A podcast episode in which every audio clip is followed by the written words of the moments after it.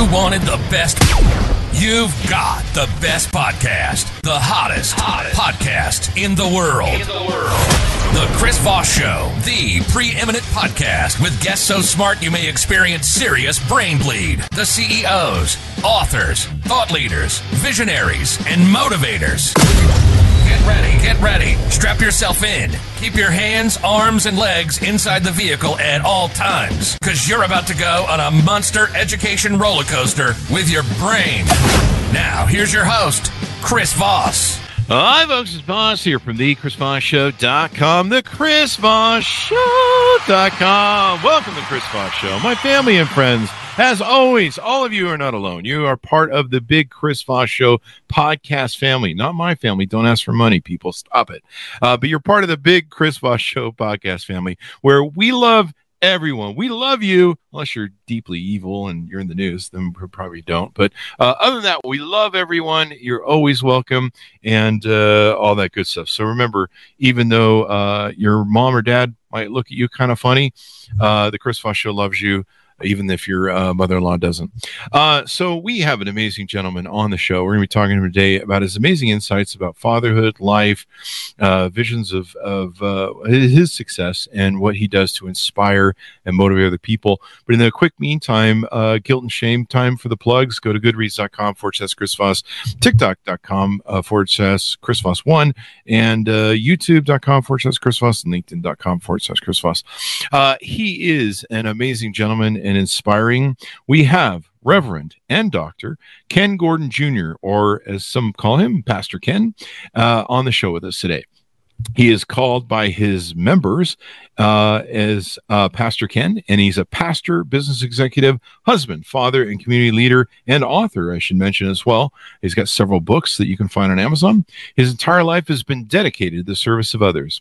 A graduate of the Citadel the Military College of South Carolina. He is a highly sought after speaker on leadership, my favorite term, public service, citizen, I'm sorry, civil rights for citizens, of course, uh, youth mentoring and community engagement. I'm just ad libbing your uh, bio here, uh, Pastor. I'm just adding stuff. So, uh, someone uh, have a sister write it down and add it to later. Like anything I say is important. Uh, in 2016, Pastor Ken and his wife Leslie founded the House of Light Church in Burlington, North uh, New Jersey, uh, which is kind of in the north, uh, where they established a divorce and outreach ministry. Uh, after much prayer, God led Pastor Ken to develop the Dads of Faith ministry.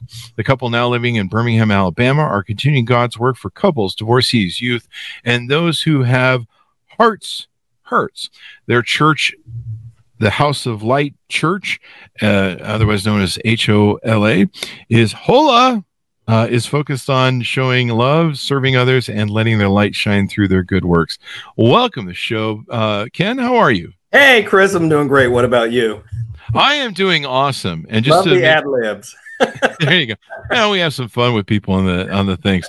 Um, and and just to make sure we decide on the show, we're going to refer to you as Ken. I don't. I want to make sure people don't think I'm being disrespectful to your title. No, no, no. Call me Ken. That's what my mother named me. There you go. Uh, does she call you Kenneth when she's angry or Ken? Uh, she calls me Ken Jr. when she's angry. oh, it's always good to know when mom's tone turns. That's right. That's right. So, uh, Ken, please give us your dot coms. Where can people find you on the interwebs and get to know you better?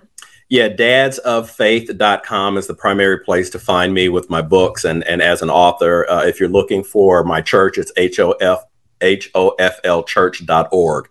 But the primary place to find me uh, with the books and as an author is uh, dadsoffaith.com. There you go. And you've written several books Divorce but Still Dad, The Love of a Father, Pancake Dad, Bad Dogs, and Ice Cream Dad. Uh, we mentioned before the show. Now I'm really now I'm doubly hungry. I want ice cream and pancakes. I'm thinking about how go. to combine those. I don't think I've ever combined those two. Have you ever combined ice cream with pancakes? You know, use the no, ice cream as but, but you know, but you know, the International House of Pancakes, they do it. All right, you and I are going over there after this. you and I after the show, we'll go right over. That's a little uh, plug for them, so they need to support your show now. I know. I want. I want to check on that. Expect one. Call the attorneys. There you, uh, go, there you go. That just gives me a good idea. So, welcome to the show. Congratulations on the book, the work you've done in your life. Uh, give us a thirty thousand overview of, in your words, of who you are and and and uh, what you're about and what you do. Yeah, I, you know, at at the very at the very heart of who I am, uh, I'm a dad um, mm-hmm. a dad who has failed more than I've succeeded, uh, a dad who has gotten it wrong more than I've gotten it right. Um, you know, a lot of people say, you know, well, you, you wrote a book, so you must be an expert. No, I wrote a book because I kept failing and I wanted to chronicle my failure so that other men didn't have to keep doing it.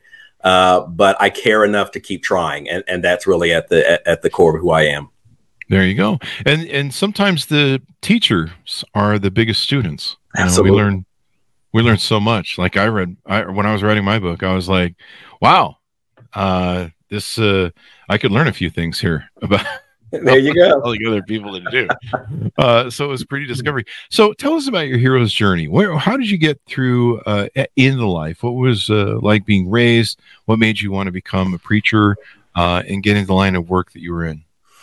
Yeah, so um, you know, my my my upbringing was really in church. Um, both my parents were uh, very very uh, religious. I know it's a bad thing nowadays to say, you know, that you know, well, I'm not religious, I'm spiritual. Well, my parents were religious, mm-hmm. so uh, so we were in church a lot. Uh, I come from a long line of of, uh, of preachers and ministers uh, on my mother's side. My grandma, uh, my grandfather, my uncles uh, on my dad's side. You know, my dad himself, my mom as well. Uh, and so I just kind of grew up seeing that, and, and it was kind of you know told to me, oh, you're going to be a you know a preacher, a minister one day, and I'm like, yeah, I don't think so, um, because I'm just not that person who believes that everybody is is going to hell. I'm not that person who wants to judge everyone and wants to look down my nose at everyone, and, and that just wasn't my thing. And so you know when I when I became of age and I went out on my own um, I didn't really want anything to do with the church because I was just so mm-hmm. tired of the tradition, the judgment, the the performances. Uh, I was just sick of it, and I, you know, and I found this thing called grace, um, and this thing called grace says, you know what? In spite of who you are, in spite of what you've done, God still loves you, and He loves you for who you are because He made you. Um, mm-hmm. and, and, you know he doesn't make any mistakes so whatever weaknesses i have whatever issues i have or problems i have uh, God knows those intimately because He created those and He knows them uh, and He put them in my life so that I could figure out how to depend more on Him. Um, and so that, that that's what really informed my journey is a journey that's informed by grace, a journey that's mm-hmm. informed by learning to love myself first. Um, and through that, I can love others, and that that really is kind of how I, I, came along. And I had I had a great father. I'm not a statistic. I'm, I'm an African American man that was not raised in a household without a dad. I was mm-hmm. raised in a household with a dad and with a very engaged dad. Um, and that kind of he modeled to me what what you know good fatherhood really looks like, and he made me want to be a great father. There you go. So I imagine somewhere in there you start a family. At one point, you you had your church. What made you switch the flip the switch to uh, setting up a church that uh, seemed to be a little more focused on the dads of faith ministry? So you know, I, I, before I was a preacher, before I was a uh, uh, before I was a um, you know a pastor, I was a I was a father, I was a dad, and um, you know, as I kind of you know as I kind of walked that road, that very very difficult road, I, I might add, of being a dad, and, and many of you know exactly what I'm talking about. Um, it's a hard way. It's a hard road, and and people mm-hmm. always say, "Oh, there's no book, there's no manual," and there's really not. and you know, and you're being judged. We're being judged by our children, um, and then in a lot of cases, even worse, we're being judged by the children's mother, um, mm-hmm. trying to tell us what it means to be a man. You know, and and I have this saying, Chris, that I believe that. Uh, it takes it takes a man to raise a boy into a man. I truly believe that. Yes, yeah. But I also believe that it takes a woman to to teach him the kind of man he needs to be. Mm-hmm. And, and, so, you know, so as I was kind of as I was coming along and really kind of trying to understand the kind of man, the kind of father that I wanted to be, um, you know, my children came along. Uh, I, I suffered through a divorce, and as I was going through my divorce, I was trying to figure out, you know, I'm a preacher. I'm not supposed to be here. I'm, you know, I'm, it, it's, you know, everybody tells you it's wrong to get a divorce. It's terrible. And, you know, you're going to hell. It's a horrible thing. Um, but okay, I'm here now. So how do I get out of this? How do I do this in a way that honors God and then honors my kids? And so I started looking for books to read because I, I, I love to read. And I started looking for books to read and I could find books by psych- psychologists and psychiatrists, uh, but they were not people of faith. You know, they certainly didn't, didn't, you know, espouse it. Um, I could find books by these mega church pastors, you know, who write, you know, 10 million books a year. Um, uh, but they haven't been through divorce. So how did they say to me, a man going through divorce who's you know happens to be a pastor, how did they tell me when I'm at that moment where I literally hate her and I literally don't want anything to do with her and I, I hate the fact that we had children children together and, and all these other negative emotions. How do you tell me how to come out of that when you've never been there? And so, uh, you know, in that moment, I had a very close friend of mine who said, "Ken, if you can't find it, write it." And I'm like, I don't, I don't have time for that. And you know, and people make time for what's important to them. And so I began to write it down. It became so cathartic for me um, as I began to kind of, you know, write into the pages who I was and how I felt and what mistakes I made and what I do differently and what I do better. Uh, and it just became cathartic. And that my very first book, Divorced but Still Dad, that's where that came from. While I was on that journey, trying to figure out how to how to do it the right way. In the midst go. of that, Chris, I, I figured out that I'm, I'm like sitting there writing one day and I'm writing about my kids and I'm like, wait a minute. God, I love my kids. I mean, I love my kids. And I don't know any men in my life that I know who don't absolutely love their children. What they don't want is they don't, or what they have is they don't like the children's mother. They mm-hmm. don't they don't um, love her anymore. They don't want anything to do with her, but they have not figured out how to separate the two. And so, in the uh-huh. midst of that, I wrote my second book, which was uh, Love of a Father, uh, because I, I just, uh, people have been tricked and fooled into believing that men don't love our children. The problem is for a lot of us, we haven't figured out how to separate the love of our children from the hatred, uh, hatred or dislike of our ex. Definitely. That, that's the bottom line. Definitely, especially in a divorce situation, because divorce is is just so hard. Um, you know, we want to talk today about the power of an engaged dad uh, and what a difference that makes in the life of children. One of the things that I've uh, I, I believe in is, as you mentioned before, you know, we're biologically built to have a masculine feminine frame or a man and a woman in the home or a let me put it differently uh yeah, because we you know we have people that can play different roles but there is always a masculine and feminine and there are things that we learn from the masculine and feminine roles in a relationship how those two roles work together how they make a uh, average or successful relationship work. I don't know if there's any successful relationships really. Um, we just did. I think success is the, the measurement of success is we didn't murder each other for 20 years. Um, but you know what I mean? It, it, it shapes them. The, the, the, the, I, have been dating for 55 years mm-hmm. and I've, I've, I've seen all of the fallout. In fact, I've seen, I'm like a, I'm like this weird dipstick where I've seen the whole curvature of culture over the past 30 to 40, 60 years. Uh, I've seen uh, the effect that Sex in the City had on culture. I've seen the effects of, of, you know, what we're in now, where we're in this hot girl summer stuff that's very weird on TikTok. And I, have seen what not being raised without a, a good mother or a good father or both mm-hmm. uh, can do. And I'm now now at the point of my life. I'm seeing the end of life. I'm seeing what it looks like, the ugliness, the loneliness of people, the destruction of their lives because dad didn't hug him enough as a kid, or maybe mom didn't hug him enough as a kid. Yep. So, what's your thoughts on that? Do I am I uh, far off base or am I close? No, I, I, I think you're absolutely close. I, I, do have to just say this to you that um, the banging on the desk thing, I, I, can't help it. I'm a preacher. I, you know, I was banging. so I'm going to keep my hands up here now. there you go. There you go. But, uh, but uh, you, you are spot on because there is absolutely a, a, a very noticeable difference in people who were raised in a one parent household you know r- regardless of what the what the, the dynamics are if there are two people in the household and they both assume the roles of you know of a mother and of a father or of a masculine and a feminine whatever way you want to say it um, then, then so be it. But when you have a household where where there's only one, and what's even more dangerous is if that one thinks that they have the capacity to fulfill both roles. That is really dangerous. Oh, I mm-hmm. am, you know, I'm a single mom, but I'm also the dad too. No, you're not. Oh, I'm a single mom, but you know, my kids give me a a, a card on Father's Day because I'm the father. No, you're not. And, mm-hmm. and so I, there, there's a difference, right? There's absolutely uh, a void. There, there's absolutely a difference. Um, you know, I, am not I'm not going to try to play to the audience by by talking about a void when the mom's not there because the truth of the matter is the majority of the time that's not the problem. The mm-hmm. majority of the time the mom is right there. The majority of the mm-hmm. time it's the dad being there. But what's even more, I think, insidious and what I really focus on is in the cases where the dad is there, he's present, but he's not engaged.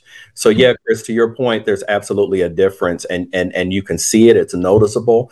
I can have a conversation with some someone for a brief time, and I can tell you if they grew up with a father, and I can also tell you the kind of father they grew up with, whether he was uh, mm-hmm. engaged or whether he was just present. Yep. And and and also true. We're going to focus on the father today, but also true of mothers. Uh, I, I I, I see what it's like in a man who has had mother abandonment. I mm-hmm. see the mm-hmm. relationships that he'll choose and the women that he'll choose. I've seen I've seen these sons of single mothers who Absolutely. see a mother who struggles and and is he's constantly helping her. He's having to wear the pants of the family, be the be the yes. you know the protector of the home, and then he goes out and he dates and wifes up and gets some relationships with fix fixer projects. That's he sees right. his mother struggling, so he thinks this is what you're supposed to do as a man: exactly. find broken women and fix them. Which is, uh, you know, that there's a whole different quandary. You end up that yeah, way. no doubt. Um, so, how do we become? How do you define engaged father? And how how do we get down that road if we're a father? Yeah, great question. Eh, you know, as I really eh, began to think about what can I contribute, what can I say that's not already being said, how can I contribute? Eh, too many times people jump in and they add to the uh, to the narrative something that everybody's been saying. But one of the things that I really found is that I'm looking at all of these reports and these statistics that are talking about, you know, dads, you know, these these people have dads in the home or or you know x number of, of, of, of people don't have dads in the house and all of that. And it just began to resonate with me. You know what? It doesn't matter if they're in the house because a lot of men are in the house but the whole time they're there they're in front of the television with their uh-huh. remote control. They have their cell phone that they're texting and they're on tiktok and they're uh, on tiktok and they're on you know whatever social media. Or they're on their Game Boy or they're playing their Nintendo or whatever that the thing is nowadays. Uh, you know, you know, um, um, you know, I don't know, you know, Call of Duty, Modern Warfare, Call of Duty, exactly. You know, they're doing that, and the, and that's what they're doing. So yeah, they're present in the household, but they're not engaged. What an engaged dad is, I submit, is someone who puts down the phone, puts down the remote, puts down the the uh, you know the the what do you call the little joystick thing? Uh, they they put that down and they turn their focus to their children and they get to know their children. They get to know who are your friends. They get to know what you like, what you don't like, what kind of music do you like, what's your favorite pancake, what's your favorite ice cream, or whatever it mm-hmm. is an engaged dad is a ga- is a dad who knows his children and not a dad who knows he has children. There you go. And there's so much that fathers and mothers are doing in today's work. I mean, sometimes when you want to come home, you kind of want to tune out a little bit. In fact, men are notorious for we need to kind of sometimes downshift and and uh, decompress for a bit. How do how do we balance that? You know, uh, when you come home and and maybe have that little sort of uh, shifting over, if you will, um, to to you know being disengaging from work and yeah. and kind of having some clear space to think and not choke everyone to death when you meet them. That's usually how I am when I come in from the traffic of work. Uh, and but and then still move to what you've talked about. You, you know, I, I think I think it's a couple of things. I think first of all, you're absolutely right. I think there has to be a transition. There has to be a time when you come in and you transition from high powered executive like you think you are over to uh, high powered super, you know, superhero dad. Um, but but here's the thing: you don't get to choose that you can do that for the whole night. You don't mm-hmm. get to choose that it's going to take you. You need an hour. Leave me alone. You've got to figure out. You know, none of us live in the world by ourselves, right? Um, and we have to figure out what works not just for us, but for the community in which we live. It will be a wonderful thing if we got to just behave based on on it being our world and our world only. Um, you know, we don't get to be, you know, the the person who who is the only one living in the world. And so I, I say that because, you know, maybe if you have children, maybe you need you need to to use your drive home as your transition period. Oh, um, you know, maybe maybe you need to maybe you need to park. Maybe your drive home is only five minutes So, all right, park in your driveway or up the sh- street if you need to, and take five minutes to just decompress. But here's the thing: you don't get to tell your children when you come in and they want to, and they're they're so happy to see their dad. You don't get to say to them, "Leave me alone. I need to decompress." there you go. I mean, these are your children. This is your legacy, and I think a lot of men forget that this is your legacy. You will not live forever, but what you what you pour into your children, what you sow into your children, oh, it does because it mm-hmm. li- it, it lives in the next generation and then it gives them the seeds that they're going to plant into their children in the next generation and so on and so on and so on. And, and, so i would say a very selfish way of looking at it which is what we as men have, have, got to get out of is leave me alone i need a minute. Well if you need a minute then drive around the block before you come home. But there you come into the house come in ready to be a dad to your children because they need you when you come in the door not when you get good and ready for them there you go. Well, in the old days, everyone just go into the bar and got shit faced and then showed up. um, that's still. You said the old days. well, I, I, don't know. Are they still going to the bars? I don't know. Uh, yeah, they are. They don't really have bars anymore. It seems they have like clubs, but maybe you know, they're. But they have these great little neighborhood bars that you see when you go to these cities that are just great little decompressed places. So. Uh-huh and and maybe not I've coming heard, home. Not that I we don't know. want to advocate for coming I, I home drunk heard. either. By the way, so there's that. There's Right. that. Um, you know, it, and and that that's definitely some tools that people can use to take and do that because I know when I come home I want to decompress and I don't want anyone near me, but I'm lucky enough that I have two dogs. And uh, you know, I'm not being overwhelmed with whatever the thing was. Um, you know, uh, in my day and age with my mom, you know, it was it was debriefing my dad on all the horrible things we'd done through the day because we Right. did them, and uh, and then you know the instructions on uh, which which way to beat us uh, senseless, which we probably deserved. Um, but there's that. My mom's gonna hate me for saying that. Uh, but yeah, I mean, it was what it was. We weren't the greatest of kids, Yeah. and Yeah. we, you know, we, kids need some discipline every now and then, and a bit of a butt kicking. Sure. Um, you how, how does this translate in divorce? Because you you you've talked about divorce and and how this goes through. Divorce is really hard for a lot of people. Uh, I've seen the back end of it with your dating people that have come out of divorce, and Yep. uh, you know, uh, newsflash, they're not always happy about the whole thing. Yep. and and how do you learn to get along with? How do you learn to be engaged if you're a divorce father and maybe you don't have visitation rights except on weekends or something? Yeah, and, and, and I'll tell you this. I mean, it's it's it's difficult, and, and I certainly don't have the answer for everyone out there. Um, but I but I truly believe that. So so so there are some things that I believe fundamentally happen that a lot of us overlooked. for a lot of women, a lot of women, in my opinion, and you know, and this is just Ken Gordon's one opinion. You know, take that in the in fifty cents, and you might be able to get a cup of coffee somewhere. Um, but I believe for a lot of men and for a lot of women, the reason why women respond the way they do is a reaction, not an action. Huh. If you don't have visitation rights, then in many cases, it is because you have treated the mother of your children so terrible until she is looking at how she can get back at you. Mhm. And this is how she does it through your children. Mm. Um, you know, when I went through my divorce, in the very beginning of the divorce, I went and got a high powered attorney that specialized in protecting men that had things that they wanted to protect, right? Mhm. And, um, and and men who wanted to win in a, in a divorce, and that's who I hired. but as I got into it, it got so nasty and so ugly so quickly. I was just kind of like, is this really what my what what what what you know what my children want? I mean, I, I'm I'm going to I'm prepared to rip their mother uh, you know apart. I'm prepared to say all these horrible, terrible things and to paint her in a way that makes her look terrible. But then I, I started thinking about it. Wait a minute, my children are 50% me and 50% her. And while I may not necessarily like her anymore, half of who she is is who my children are. So if I tear her apart, I'm actually tearing away at their own self-esteem and that their own identity. So wait, wait a minute, let me rethink this. So I took a step back and I'm like, wait a minute. Okay, now I am going around my house putting sticky notes on all the things and I'm like, you're not getting this, you're not getting my my, my big ring egg, you're not getting my artwork, you're not getting and all the while, the most important thing for me is my children. And they're watching all of this and it's ripping them apart on the inside. Right. Mm. Yeah. And, and so I truly believe. So what I did was I sat down with their mother. I said, "Listen, I know I know that we're not happy about what's going on. I know you're not happy about this whole situation.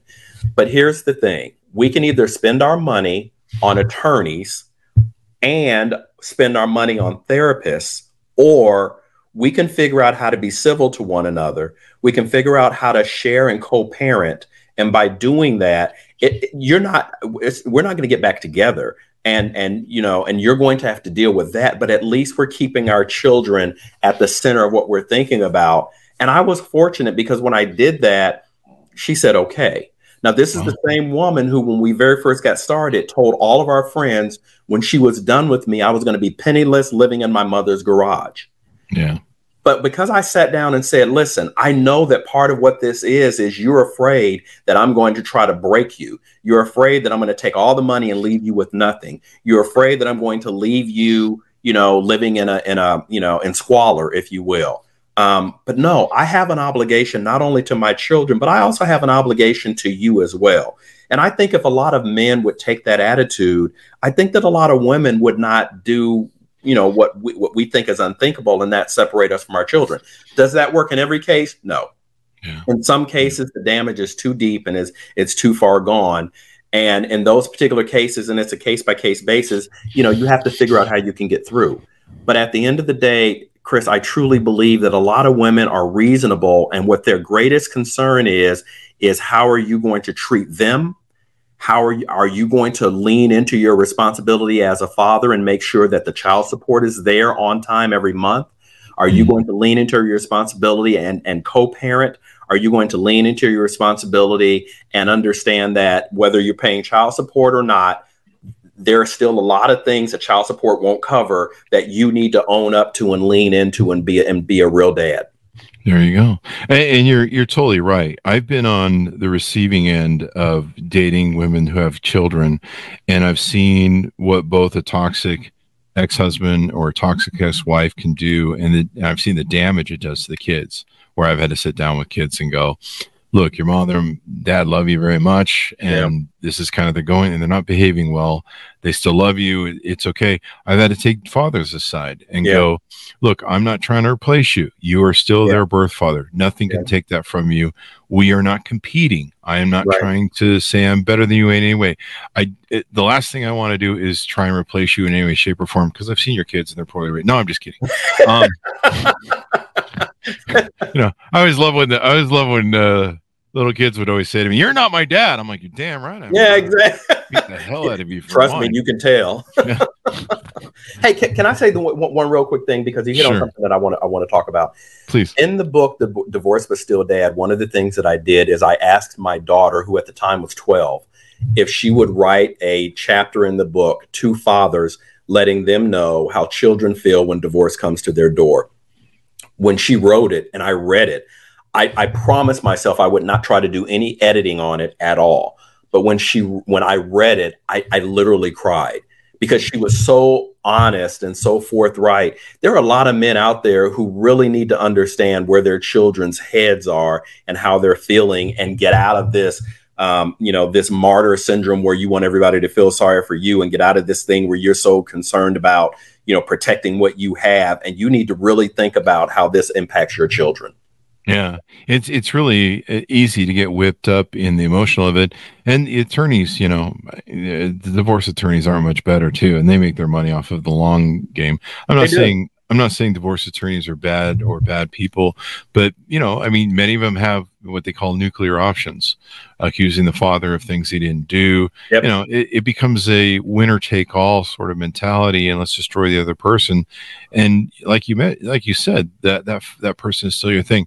The, you know, the importance of fathers is so are so run so deep, and biologically, we are designed I don't care what anybody wants to say with some sort of social construct or culture or some bullshit that someone fed you. We are biologically designed to have a masculine and feminine train us and teach us. And the yep. feminine teaches us emotion, empathy, uh, and and softness and, and and and and things of that nature. And masculinity teaches us logic, reason, accountability, courage. You know, my courage, Mhm. all those different traits. My my father, I, I've heard it said a synopsis. Uh, so keep in mind, it's a it's a it's not all encompassing, but a synopsis of you know mothers mothers teach uh, love and fathers teach how to live life because your father teaches you you know your mom will you know anything goes wrong your mom will hold you she'll Mhm. she'll assure you she'll she'll she'll care about you for everything oh those bad people your father will give you kind of ass kicking lessons about life because he's trying to prepare you for life life isn't fair right. son That's yeah exactly you right. know what there's some discipline here because if you don't get this right you're going to go in life and they're going to really kick your ass unless you listen to your old man Yeah. um so uh, any thoughts on that Yeah, I completely agree with that. And, and it goes back to this whole thing in my book, Love of a Father. You know, when I wrote the book, people immediately start trying to go, Well, are you saying that a father loves more than a mother? No, I'm not saying that. Well, here's Mhm. what I'm saying I'm saying that a mother does not love their children more than a father, a father does not love his children more than a mother. They love them differently and they love them differently for for good reasons because each of them has a role in the development of that child. And absent that person's engagement there is a noticeable gap in the way that they will function in their adult life.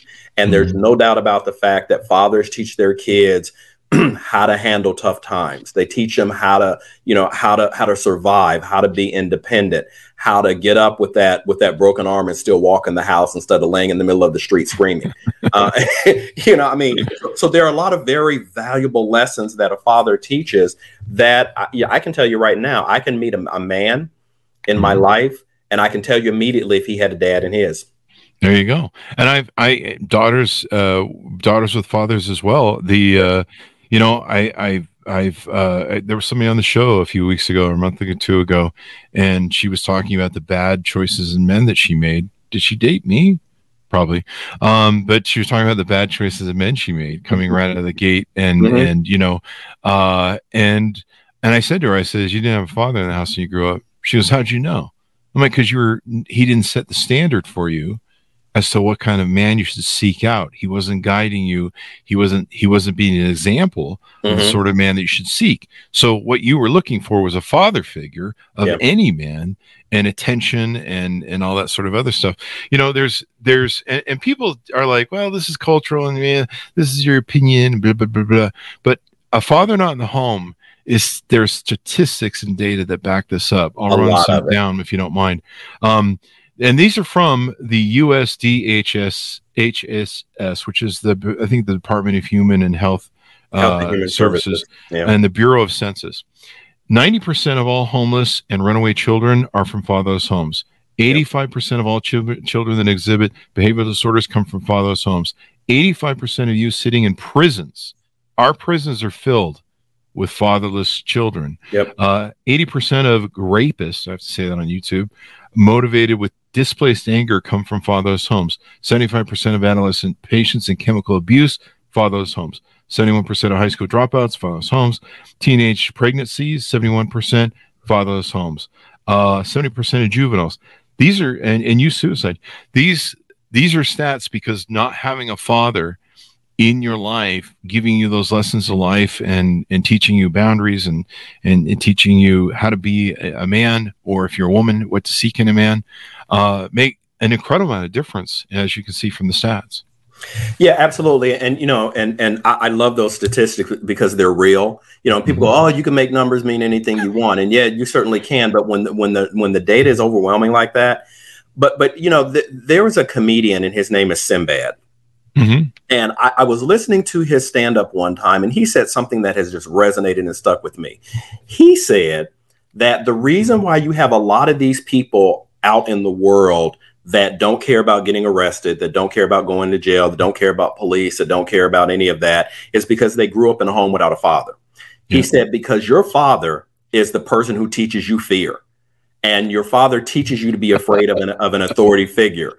And Yeah. he said, it was the fear that my father put in me that made me recognize the value of being afraid of, of, of an authority figure. And, and I thought about that. I'm like, wow, that is so right. Because, you know, I mean, my dad, you know, my dad is 78, I think it is. Um, and my dad, my whole life, I was afraid of that man. I mean, you know, in my mind, he was he was he was huge.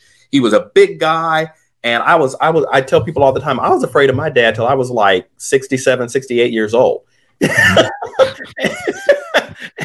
I'm not in my 60s yet. there you go. oh, I get it. Yeah, there I you go. There's something to the fact that when you have a dad in the house and your dad teaches you healthy fear and that respect that comes along with it, I think there's something to be said. And I think there's a lot of, of, of young men and women out in the world right now who don't fear anybody or anything because they didn't have a dad in their house that scared them to death. Yeah.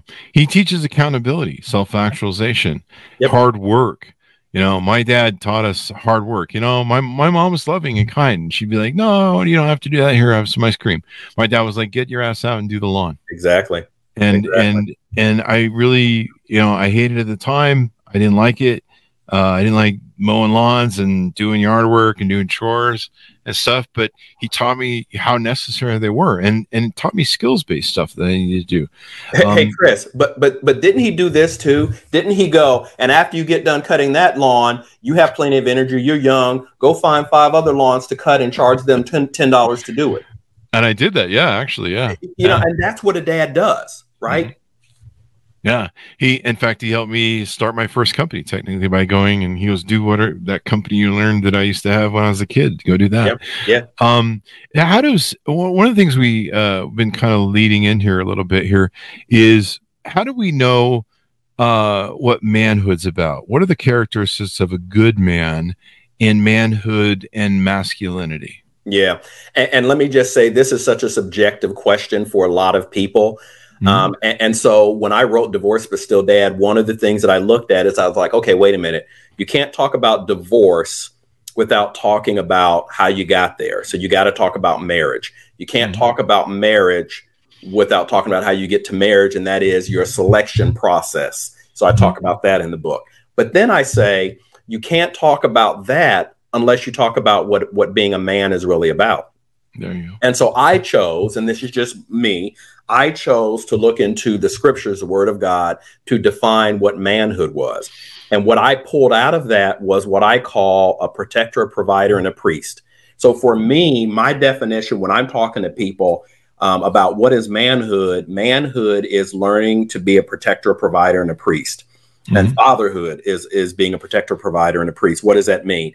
Well, a protector is not just protecting your family from what's outside a lot of times we have to protect our families from ourselves.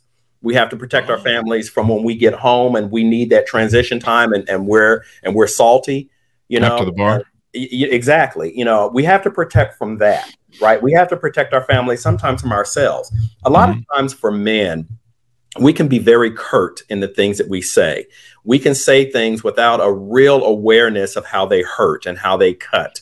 And so sometimes being a protector means protecting your children from your mouth and, and mm-hmm. from the things that you would say to them. Uh, then we talk about being a provider. Okay, yeah, great. Go home, go and bring home the bacon. I get all of that. Hand it to your wife and tell her to fry it up in a pan. You know, you ought to fry it up in a pan yourself, but whatever. But I tell people it's more than that. It, being a provider is being a provider of love, being a mm-hmm. provider of validation, um, you know, being a, a, provider to your children of helping them see, you know, what what uh, empathy looks like in the male version. You get it in the female version all the time, but it, you, they need to know what love looks like in the male version. They need to know what what what validation looks like in the male version. And we as men, a lot of times, we focus so much on wanting our families to have all these great things: a big house, a nice car, uh, country club memberships, you know, three or four trips a year uh, for vacation but we fail in being a real provider for the emotional needs that they have. And that is one of the things I say, you know, as a man, a man learns how to protect, even if it's from him. A man learns how to provide the, the soft things. They, they learn to provide love. They learned, you know, when I was growing up, I had a dad who, who hugged me. I had a dad who would kiss me. I had a dad who would say to me, you know, I love you, you know, and, you know, you can do it and I'm proud of you you know, I'm proud of you. Those words are something that a lot of men never utter. but mm-hmm. as a provider, you have to. And then the final thing is a priest. Now, here's how I look at the whole issue of a priest. Everybody has different religious, you know, philosophies and theologies and everything. But the one thing that I believe, with the, to the very core of who I am, is regardless of who you call your deity, regardless of who you call your God, the fact of the matter is we all need one. And we need one because having a power greater than you gives hope. And that mm-hmm. hope is something that matters when people grow up without hope, I'll never forget I was doing mentoring in in Chicago on the south side of Chicago and I'll never I'll never forget talking to this young man who just said to me, I don't care what happens to me tomorrow. I'm going to be dead anyway in 2 or 3 years. When you don't have hope, then you've been robbed of the very essence of who you are and what makes you want to go. And yeah. so we as as fathers, we can't be the biggest thing in, in our children's lives we have to point them to something even bigger than us and something to aspire to. And so I believe by being a priest, that you take your family and you teach them the value of a relationship with a higher power. And when I say a higher power, I'm not talking about their mother. I'm actually talking about a real higher power that helps. So the mother-in-law is here for that helps engender hope. And I think those are those are the things that really make a, a father. I think inside of you know one of the things I said to my kids and my son in particular for years is, you know, you're a man when you learn to own responsibility. Uh-huh. You're a man when you learn to be independent and not make excuses. But I think you can find those things inside of being a protector, a provider, and a priest. There you go. Uh, let me ask you this: When you say be a priest, uh, is that uh, be a leader? Could also be interpreted as be a leader.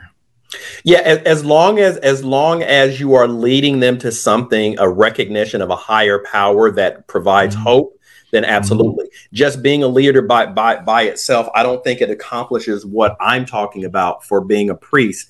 And when I say be a priest, I'm not saying you need to go to, you know, to seminary. I'm not saying you need to go and be a preacher. I'm saying you need to guide your family, lead your family in the recognition and understanding of a higher uh, of a higher power. Because here's another reason why. Because you need to teach your children humility. You, mm. humility is a value that will take them so far in life.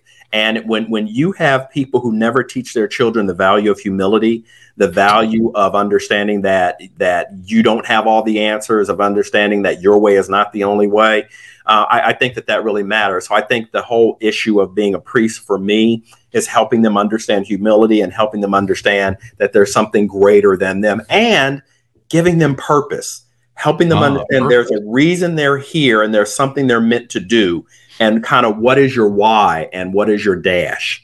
There you go. Purpose is so important, especially for men to find in the life. Yeah. Uh, you know, women women can be mothers. They can give birth to children, and and they're designed to be more familial. Uh, men need a purpose, and they need to uh, find what that purpose is in life, whether it's to be a great father or be a great kids, but they need to they need to have their journey as to what they do.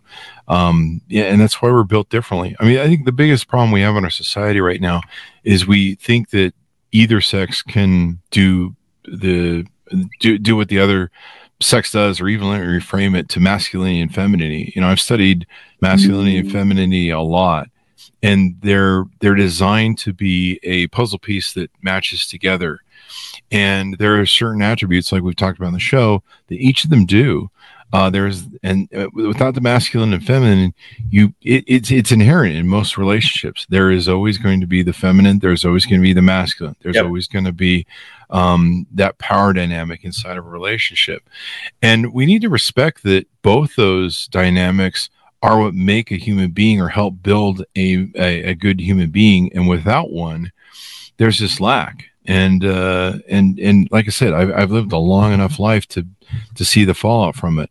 You know, I, have I've I've met uh, people who've who seek attention from men consistently because their fathers didn't hug enough or spend enough time or, or weren't in the home, and a woman will go forth and seek attention from all men to try and fill that void of not having a father. Absolutely. And the choices they make, the children they bring in this world, uh, the relationships, marriage, you know, between men and women.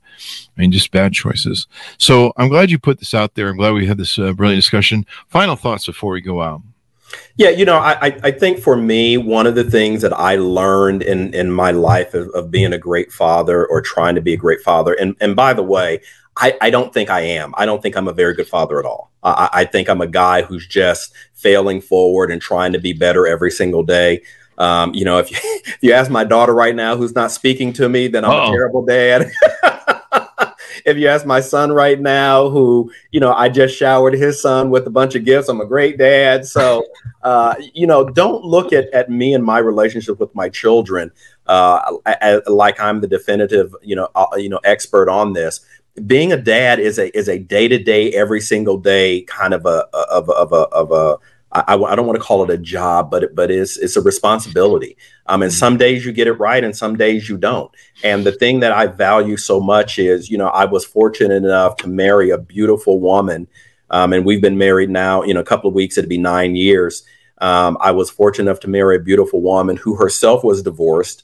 Um, and who who dealt with uh, a really ugly divorce, but we were able to come together. And by the way, uh, in the beginning of my book, Divorce But Still Dad, she actually wrote the foreword to women it, it, to say, hey, if you're dating a man who's divorced, these are the red flags. So she wrote that to kind of give them some red flags. But but I, I bring her up because the, the thing that she has really helped me understand is to be a really great dad, to be a really great father, it's not a solo kind of a proposition. You need the help of a good woman. You need the help of a, of a good mm-hmm. spouse or good mate. Um, we don't operate by ourselves and become great by ourselves. We operate by iron sharpening iron. Some days I get it right, some days I don't. And when I don't, I need someone who cares enough to say, you know what, you probably should have done that differently. And so the thing that I would just remind everyone is none of us become great by ourselves, but it takes others in our lives who care enough about us to help make us better every day. There you go. And you alluded to something earlier too. We need to make better choices on who we mate with. And and also realize that sometimes the choices of who we think is good for us to mate with is because we didn't have a father or maybe we didn't have a mother in the home or different issues that complicate those because uh, I guess we try and replicate our relationships that we learned from our parents that was imprinted yeah. in us by our parents. And so we try and replicate those those uh, and resolve uh, those issues of some of those parenting. But you know, a lot of times you can't resolve it because, you know, like I, I, love my parents and they were great parents, but they shouldn't, they had no business being together. Uh, I, remember, I remember when our mom called us and, and said, and, and, we'd all left the home by that point. They stuck it out. God bless them.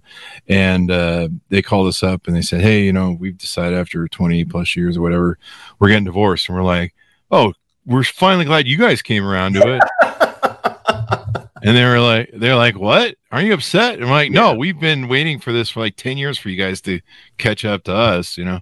Um, yeah. Yeah. We're, we're, we're on board. We're just, we just waiting for you guys to. And you know what? Thank you for bringing that up because that brings up a really good point. All those people out there who are in a failed marriage, but you're staying there for the kids, you mm-hmm. act like you're doing the kids a favor, but your kids know that you need to get out. Yeah. My children tell me all the time now, Dad, I've never seen you this happy. Dad, I'm so glad that you got the divorce because now you are a wonderful person. Now you're happy or whatever. Don't stay for the kids because trust me, the kids see that you need to get out. Yeah. Seeing seeing a man demoralized, walked on, disrespected, yeah, not being able to set boundaries is a is is a bad relationship. Um, there there's some people in this life, both men and women, that are just toxic. They're broken. They haven't Absolutely. resolved their issues. They haven't spent the 20 years in in uh, in the psychiatry office to do the hard work. Yep. And uh, you know, so choosing better and being better is good. Uh, thank you very much, Ken, for coming on the show. Let's get a plug for your .com and your books, et cetera, et cetera. Yeah, absolutely. Uh, you can find me and my books at dadsoffaith.com, D A D S O F F A I T H.com. That's where you will find Divorce But Still Dad. That's where you will find The Love of a Father. That's where you will find Pancake Dad. That's where you will find uh, Ice Cream Dad. Uh, and that's where you will find Bad Dogs. Uh, so those are my five books. Uh, I'm in the I, am in the midst of of adding to the children's series. I call it the Engaged Kids Children's Series. Pancake Dad and Ice Cream Dad are the first two books. The next one coming out is um, Pizza Dad, and then after that one, Date Night Dad. So just stay tuned. We continue to put more books out there, uh, but we appreciate your support. Dadsoffaith.com. There you go. The Pizza Dad. That sounds like a guaranteed winner there. Maybe Taco Tuesday. Can't wait Dad. to tell you about that one. There you go. Taco Tuesday, Dad. That's what. There you go. Can't can't lose with pizza and tacos, man. Cannot at all. You're right. If you ever meet somebody who doesn't like pizza and tacos, like you Well, ice keep an eye on cream. or ice cream. There you go. Pancakes. I mean, why hate pancakes? What what do pancakes do to you? Exactly. Uh, so there you go. A wonderful discussion, Ken. Thank you very much for coming on the show. We really appreciate it. Thank you for having me. I, I truly enjoyed it. There you go. And thanks, Mountis, for tuning in. We've truly enjoyed having you as well. Hopefully, you learned something today and educated yourself and made your life better. And if you didn't, damn it, go read, listen to the show already. Uh, go to goodreads.com, forward Chris Voss, youtube.com, forward Chris Voss, linkedin.com, forward Chris Voss, and tiktok.com, forward Chris Voss one. Thanks for tuning in. Be good to each other. Stay safe, and we'll see you guys next time. And that should